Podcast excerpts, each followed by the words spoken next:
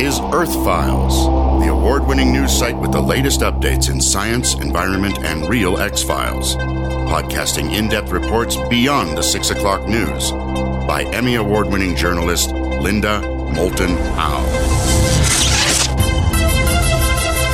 Recently, I received the following email from a Southern California resident who follows my work in Earth Files and radio. Quote, I have information on a UFO occurrence at a large Air Force base in Central California while I was on active duty there. If you are interested, let me know. Thanks, Steve in Southern California. Close quote. I learned that Steve was born and raised in San Diego, where he graduated from high school in 1966 and went right into the U.S. Air Force. After basic training in security police duties, he was first assigned to Kunsan, Korea for 18 months. Korea was followed by a tour of duty at Vandenberg Air Force Base near Santa Maria, California, northwest of Santa Barbara. Steve was there from 1967 to 1970. He told me that since he and several other U.S. Air Force security men watched an otherworldly aerial machine emit a greenish blue beam on a brand new C 5 at Vandenberg. He has never talked to anyone about the experience. Steve said the day after the encounter, he was ordered by a United States Air Force Office of Special Investigations colonel, quote, You did not see anything, close quote. But now at age 60, Steve says all humans deserve the truth and agreed to talk with me in a recorded phone interview, quote, because I think overall the people have a right to know more than what the government is just keeping to themselves. Close quote. Here now is former U.S. Air Force security airman Steve. We got orders over the radio to meet with a uh, incoming C5 Galaxy transport plane that was due to arrive at night at the airbase, and we were to meet up with it to provide additional security for some reason they assign the priority of this jet coming in, they, they considered it a hot cargo. When you get a call that you got a hot cargo coming in, that's something pretty important that they need security for. We saw the plane land. It came up to where it was assigned to be parked on the tarmac. We went over there after the plane secured, and we met up with the onboard security police personnel. They had four or five security police officers with the plane guarding whatever the cargo was. So they invited us to come into the plane because this was a brand new C5 Galaxy just came out and was just flying in the Air Force and it was a gigantic military plane. Mm-hmm. So we went over and went inside and I noticed while I was in there that the only cargo that was in the plane was two wooden crates that weren't real big. They might have been about three feet high and about ten feet long, stacked on top of each other. And there was nothing else in the whole plane. It's just these two crates. And after they showed us around for a few more minutes, we went back outside. And we were outside for about maybe a minute or two. Then all of a sudden, we noticed dropping down from the sky was this craft that had absolutely no sound to it, came straight down and I would guess that it was about 500 yards away from us at about 300 feet, and it just sat there. What was the shape and color? Hard to determine. The only thing you could definitely make out was two orangey red glowing lights that were on opposite sides of each other. Maybe they could have been uh, a few hundred feet apart. then it went up into almost like a wishbone shape, had a spear at the top of it you could make that out. It looked to be some type of silvery alloy material it was made out of. What time of day or night would this have been? This was now getting to be around 9:30 or quarter to 10 at night. Dark sky. Yeah, it was a cloudless night. It was very dark. There was really no moon out or anything. Was the very first thing that you saw coming down from the sky the red orange lights separated from each other? Yeah, but they seemed to be attached to a frame that went vertically up into the sky. It came down about how close? Maybe three, four hundred feet off the runway, about that height. and it must have been at least 500 to 600, 700 yards away. Were you seeing enough in reflected light to get a sense of the size? You know, right now in my mind, I can see it clearly. It was probably eight, nine hundred feet in length, vertically going up, and going across, it might have been three, four hundred feet. It was pretty good size.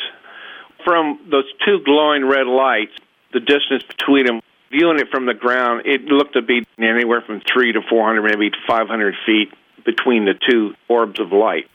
How far from where you're standing to the closest point on whatever this craft is?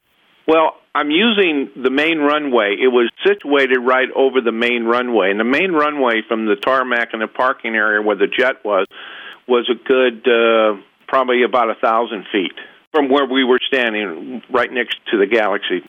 Is this hovering close to the runway, or how much distance is there between the runway and the bottom of whatever this is? It was pretty much over the runway as far as being perpendicular to it. Okay. How many of you are watching this? Well, there was the three of us plus the four, I think there was four, it could have been five other security police personnel that were assigned to fly with the plane. Okay, so about nine of us. And are you all watching this and you don't hear a sound? No, it's absolutely silent.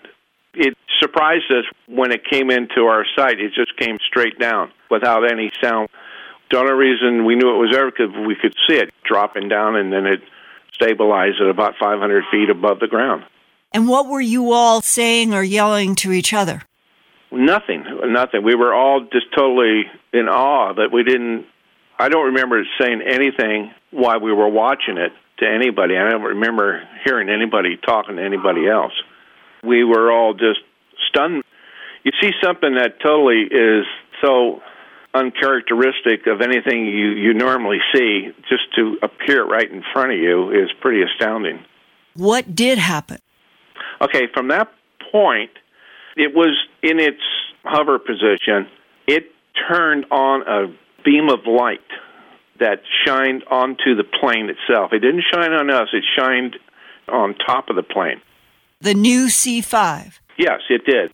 Directed its beam like a laser beam onto the C5 itself, to, like it was aiming it right towards the cargo bay area. And Steve, what color was that beam and about how wide was it? Um, color I remember as a greenish blue. It wasn't much wider than the plane itself. So the plane was probably about 25 feet wide. So I'd put it at about 25 feet, the width of the beam. You know, the cargo bay itself, not the wings and so forth, just the fuselage of the plane. That's what I'm talking about. That's what it directed its beam on. Towards the middle of the C5. And that's where those two containers were that you. Yeah, roughly in that area. And what happens? It shined the light on for about 10 seconds and then the light went out completely. And then after that, within a seemed like a few seconds, the UFO just went very quickly right back up into the sky vertically and just disappeared. And do you guys run over to the C5 and run in to see what's happened to those two pieces of cargo? No, we didn't, but the security police that were assigned to the plane did. They went back inside. Then they came out and said that they would be leaving shortly, and it was time for us to leave as well. Did you hear whether or not they tried to look inside the containers? Did you hear anything that was anomalous about what might have happened inside of that C5?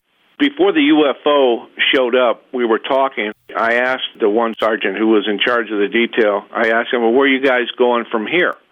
He says, We're going to Grooms Lake. Now, that's what Area 51 is called now. Right. But back then it was called Grooms Lake.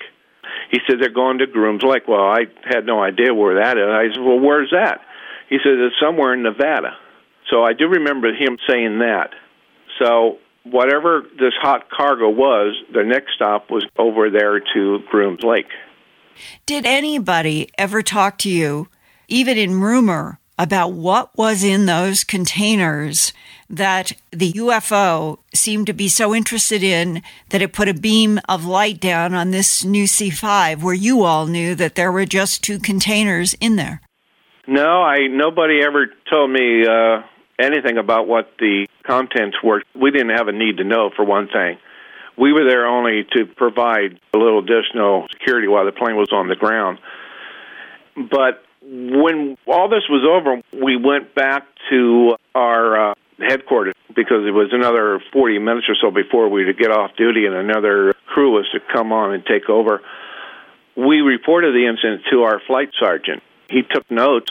That was it for the night, so we left and we got off duty. Well, the next day, I was on duty again from 4 to 12, but I was on a different assignment. I was working entry control point at one of the base entry points. And after I was on duty for about two hours, a Air Force staff car came up to where I was working the gate, and this person got out dressed in a civilian suit and came over and showed me his identification. He was a colonel from the OSI, which is Office of Special Investigation, and he's in plain clothes. And uh, he said, "Are you such and such?" I said, "Yes, I am." I said, "Do you want to know about the UFO incident?" He just said, "You didn't see anything." to make sure I understood, he said, You didn't see anything, did you? I said, No, sir, I didn't. So he turned around and he left. And that's the last I uh, ever had any incident with this UFO sighting. Did you talk with any of your buddies or anybody else off the record about that conversation and about what in the world was this huge thing that came into the C5? The other two guys that were with me, I don't ever remember talking to them about what we saw. I don't have any recollection of running into them again.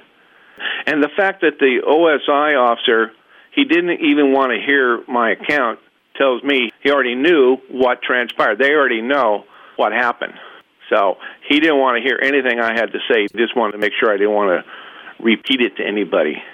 And this separation of people who have had encounters in a military context with something that would fall into the category of UFOs. Yeah. It is almost like standard operating procedure. Separate those eyewitnesses around the world, send them to separate bases so they won't compare notes.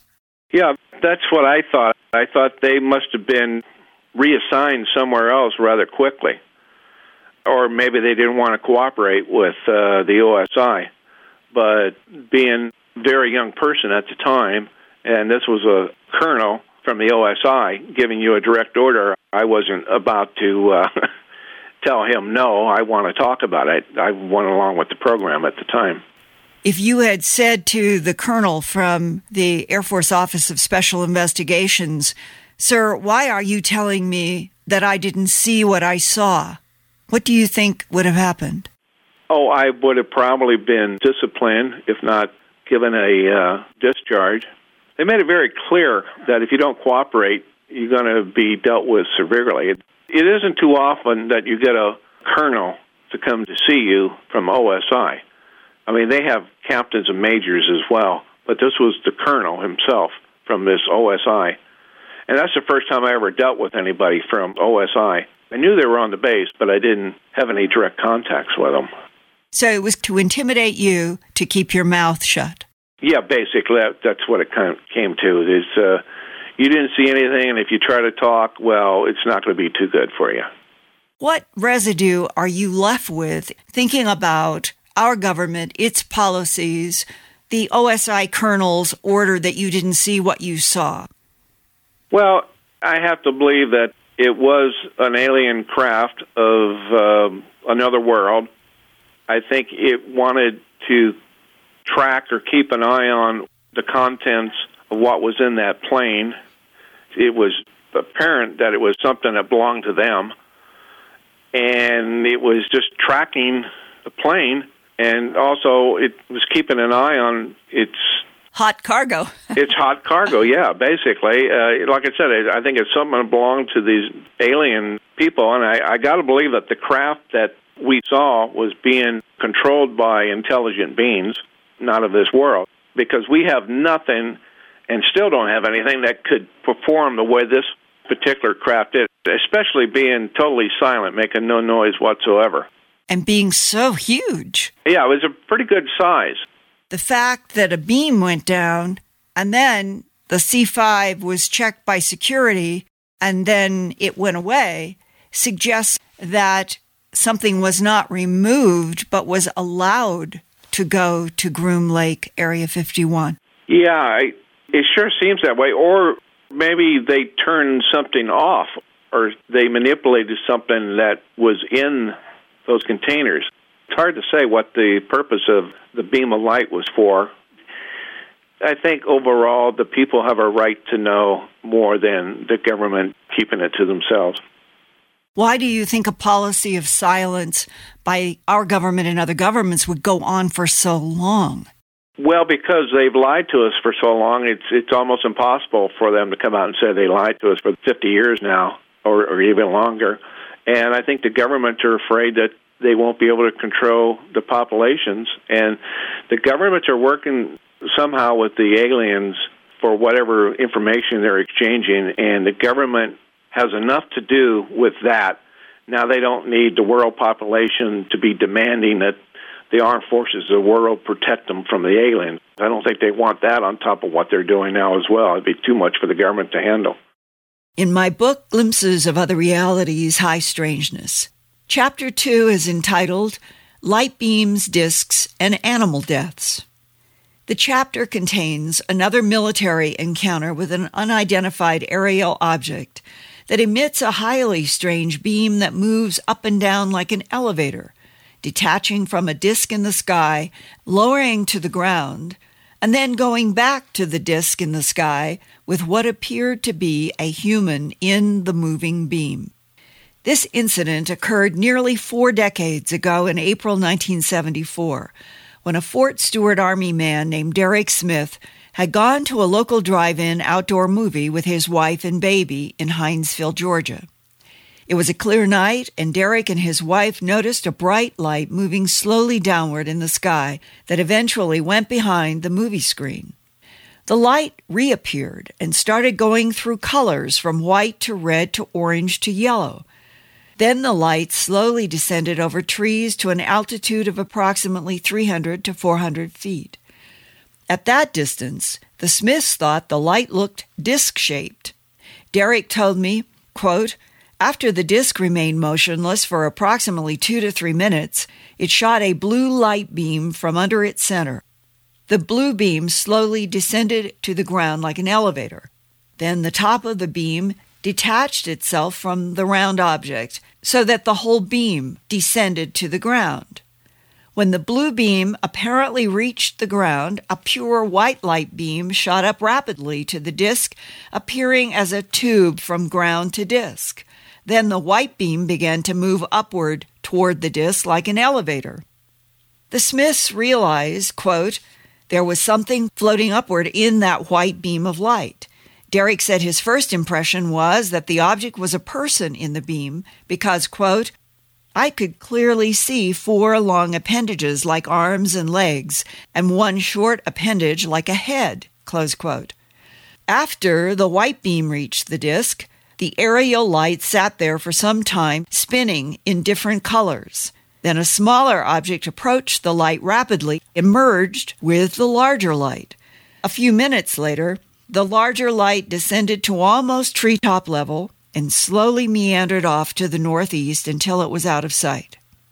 Derek Smith notified his superior officers the next day. Even though Derek was U.S. Army, he received a visit from a U.S. colonel in the Air Force who wanted to know the details, but ended up telling Derek Smith, quote, What you saw the other night was real. You really saw that, and I wanted you to know so you would not think you're going nuts or something. I can't tell you anything more about it. Close quote. Derek Smith told me, quote, It wasn't like he didn't have the information. I realized he wasn't allowed to tell me. Close quote. I asked Derek if he personally had any doubt that we're dealing with a non human intelligence, and he answered no. Thanks for listening to this Earth Files podcast from the edges of science, environment, and real X Files. Go to www.earthfiles.com to see more than a thousand Earth Files reports with photographs, drawings, and documents. And visit Earth Files every day, every week for new reports and new podcasts. That's www.earthfiles.com.